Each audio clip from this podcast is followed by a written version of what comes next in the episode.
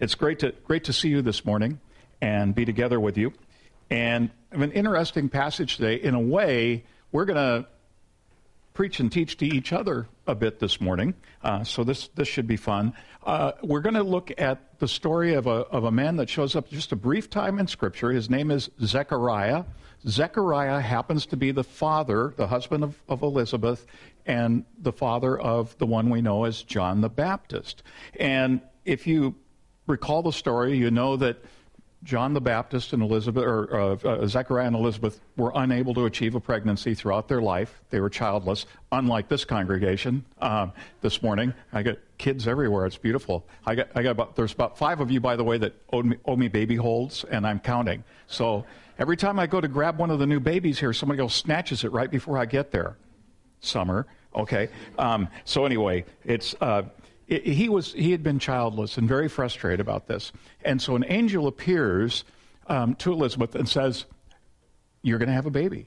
And he is going to be somebody special because he's going to be a herald. He's going to be a human trumpet that talks about the coming of this one we know as messiah the one you and i know as jesus the christ. And um, when this announcement comes to zechariah he's a little suspicious after all these years of praying for a baby and not having one. So he questions the angel of the Lord. And the angel of the Lord said, Hmm, how does 39 weeks or so of silence during the gestation of a baby sound for you? Zap. So this man has made, been made mute for nine months. Now, for you women who have husbands, I know that's a delightful thing to imagine your husband not bothering you or speaking for nine months, but um, it, th- this must have been distressing to him. And finally, when time is full and the baby's about to be born, his mouth is open and he's allowed to speak after these months of silence. And, and he's had all this time to contemplate in his heart what God is doing and get himself right with God. I'm sure he's had a, a time here of realizing, oops, I kind of missed the mark. I questioned the Almighty, and um, I'm getting some real serious time here to reflect on that. And so the day comes where he can speak again. And that's where we pick up today's scripture. And it says so much about the Jesus who is the joy of the world, the Jesus who's the Savior of the world that is to come. And the passage goes like this Praise be to the Lord, the God of Israel. He's come to his people and he has redeemed them. He has raised up a horn of salvation for us in the house of his servant David. He has said through his holy prophets of long ago, salvation from our enemies and from the hand of those who hate us, to show mercy to our ancestors and to remember his holy covenant, the oath he swore before our father Abraham, to rescue us from the hand of our enemies and enable us to serve him. Oh, this is a beautiful line to serve him without fear in holiness and righteousness before him all of our days. And you, my child, speaking here of John the Baptist, will be called a prophet of the Most High. You'll go on before the Lord and prepare the way for him to give his people the knowledge of salvation through the forgiveness of sins. And here comes another one of the most lovely lines in all of Scripture because of the tender mercy of our God, by which the rising sun will come to us from heaven to shine on those who are in darkness and in the shadow of death, and to guide our feet in ways of peace. Isn't that just a beautiful piece of poetry and prophecy and, and vision? The tender mercy of our God, by which the rising sun will come from heaven to shine on all those in darkness. Glorious piece of scripture. Now, I want to switch to a picture, and we're going to talk about this. I'm going to step out of the way so everyone can see. This picture was drawn some years ago. It's kind of a modern day piece of iconography, and it is entitled Mary Consoles Eve. So on the right, we have Mary, the mother of Jesus, and on the left, Eve, the mother of us all. Now, what I want you to do is a little imagination here. What do you see as Mary consoles Eve? And it, make sure that you say it loud enough that everyone can hear. What, what are some of the things that just grab you when you look at this picture? The snake? Yeah, there's definitely a snake in there, isn't there? And she's got Eve wrapped up, but Mary's stepping on the serpent's head. Remember the curse in the Old Testament to the woman? Eventually you'll step on the stamp on the serpent's head. So that's there. What else do you see? Huh? Oh, uh, that's actually a head covering. Yeah. Okay. Some, somebody Yeah. Yeah, Eve's kind of all hair, isn't she? Um, it, the other thing I noticed about Eve that made me sad is the beautiful, what do you call that, a ringlet or garland around her head that used to be lovely flowers. They've died. They've gone rotten, haven't they? And what's she holding? Was she's she's holding the apple or this fruit that she and Adam were not to eat of. And and you'll notice in here a number of things. First of all, you'll see Eve is she's pretty emaciated. Right? And and this thing that's caused her to destroy her own life and the and the life of the world is still in her hand. It's got a bite out of it if you look closely, the apple, but she's still got it right here, and she's been carrying it and not letting go. And you see her head is bowed in shame, and, and the, the red in her cheeks is kind of that embarrassed red, not a, not a healthy red.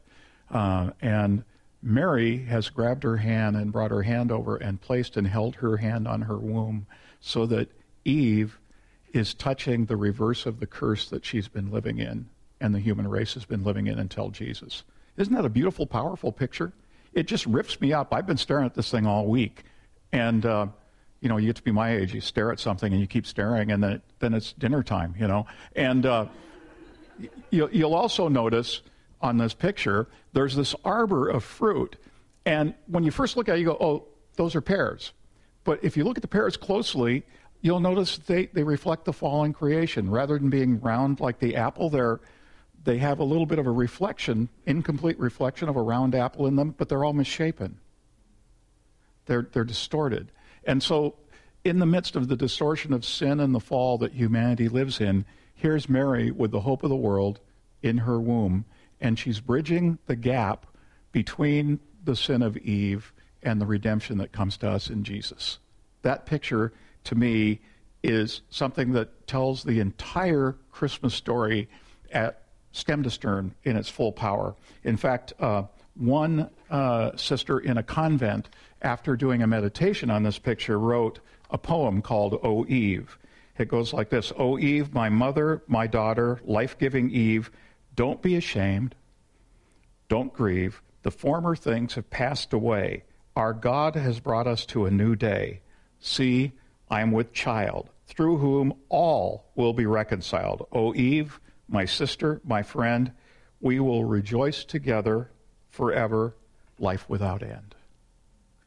And so you see the predicament of the human race and you see the solution all in this picture.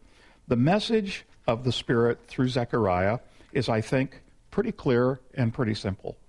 First, probably message in here in the first verses is that God is a great redeemer. And the idea of redemption is you cash something in, in many ways, for something more value. For instance, uh, we got a $3 off coupon for somebody for, for a product at Safeway. You bring that in, and it's a useless piece of paper with $3 written on it. But when you hand it off at the right place, that product you're going to buy is three bucks less. So redemption always has is to the benefit of the person who's cashing in, generally is. Or we have redemption practices in our society here in Seattle. There are several days a year, several weeks a year, where people can bring illegal handguns that are unregistered and owned illegally in, and you can turn them into the Seattle police. You can walk in with a gun in your hand that would normally throw you get you thrown in jail or cited, and you can hand it across, and they say thank you, and you walk away with impunity. Right? That's a pretty good redemption deal.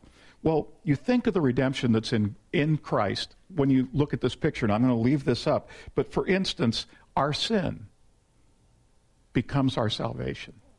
Our confession of sin ties us to Jesus, the hope of the world, and the salvation that's Him. We get to cash in all our errors for all of His perfection. We get to cash in our shame, and you just you just see, at least I feel, the depth of the shame that Eve must be feeling in this picture. She's downcast. She can't look Mary in the eyes. She's, uh, she's, she's disheartened and discouraged, and all that shame that's built up on her for all of eternity is released and cashed in. All of our fears, how many of us, even though we try to live by faith, are often crippled by our fears, our concerns, our worries. And all of the worries, all the concerns of the world can be cashed in. And our fears, Jesus is the name that charms our fears, our fears can be exchanged, our sorrow exchanged for the joy that is in Jesus Christ. And I'm not trying to talk about some quick fix, back of the cereal box, make a perfect life in 15 minutes. We all know this is a long journey and there's still pain in the journey. But the pain in the journey is worth it when you know it's you're cashing it in for the weight of the promise that comes to us in the person of Jesus. Hopelessness gets cashed in for an eternal, unsquashable hope. And that sense of stuckness. I talk to so many people who in their lives feel stuck. Something that's dogged them all of their life has them stuck. And it keeps coming back to them and back to them and back to them. I'm stuck with this. I have this guilt over this thing. I have this, you know, if I'm not working all the time, something's wrong. If I'm not a perfect person and always really nice, I must be defective. And, and people have get stuck in these mindsets that are really self-destructive. And, and in Jesus, again, in this exchange of Eve's hands being laid on the promise of Jesus, goes a transfer of that stuckness to a sense of progress and hope. And uh, I could just go through a whole list of things that represent the human condition and the ways in which the coming of Jesus addresses that and actually welcomes our shortcomings and is willing to exchange them for hope and faith and love. I just find this passage absolutely powerful. He's come to redeem his people, he has redeemed them, he's raised a horn of salvation. And uh, the whole idea here is that everything that's wrong is potentially made well in Jesus. And I guess the second part of the message that I see here that's pretty powerful is that John is given this special role, John the Baptist in this text. You, my child, will be called as a prophet of the Most High. You go before the Lord and prepare a way for him. And it's inescapable as you read this text about Zechariah and his hope for his son being a a herald, a trumpeter, an announcer of Jesus, it's hard to not also be swept up in that and go, you and I are called to be annunciators in many different ways. Um, so, the thing is, we can live like Eve, but we can also live like Mary in this. We can be bearers of hope. And I think this season is a reminder that for all the places we're stuck, for all the places that we can relate to Eve, we're invited to a life more re- reflective of the hope that, that Mary bears. And we're invited to talk about that and announce that. And that can happen in a lot of different ways. Um, I'm not going to out the person that, that, that's here that's a friend of mine. Um, gets together with, with some folks that have a common interest in a common industry. They decide to do something great for kids during the holiday season. This year they raised $100,000 for kids that can't have Christmas. And he's done this year after year after year, millions of dollars at the end of the day. Well, what a beautiful story of redemption in the world, bringing Christmas and bringing hope to kids who are without it and giving them a taste of what a future and a hope can look like. I think these things are beautiful, and you and I have the privilege of casting off the Eve image and living in the Mary image that's in this picture. And uh, I was doing this with some people about a week ago. I said, you know, if I were to animate this and turn this into a living video, and I got to be imaginative with it and suspend some realities, what would happen is all those dead flowers on Eve would come back to life. And the serpent would go like that and just be like a piece of unused hose on the ground. And then Eve, being redeemed, would turn and she'd call out, Let's see, is there anybody in my lineage who had a problem? First person she'd probably call in is Cain.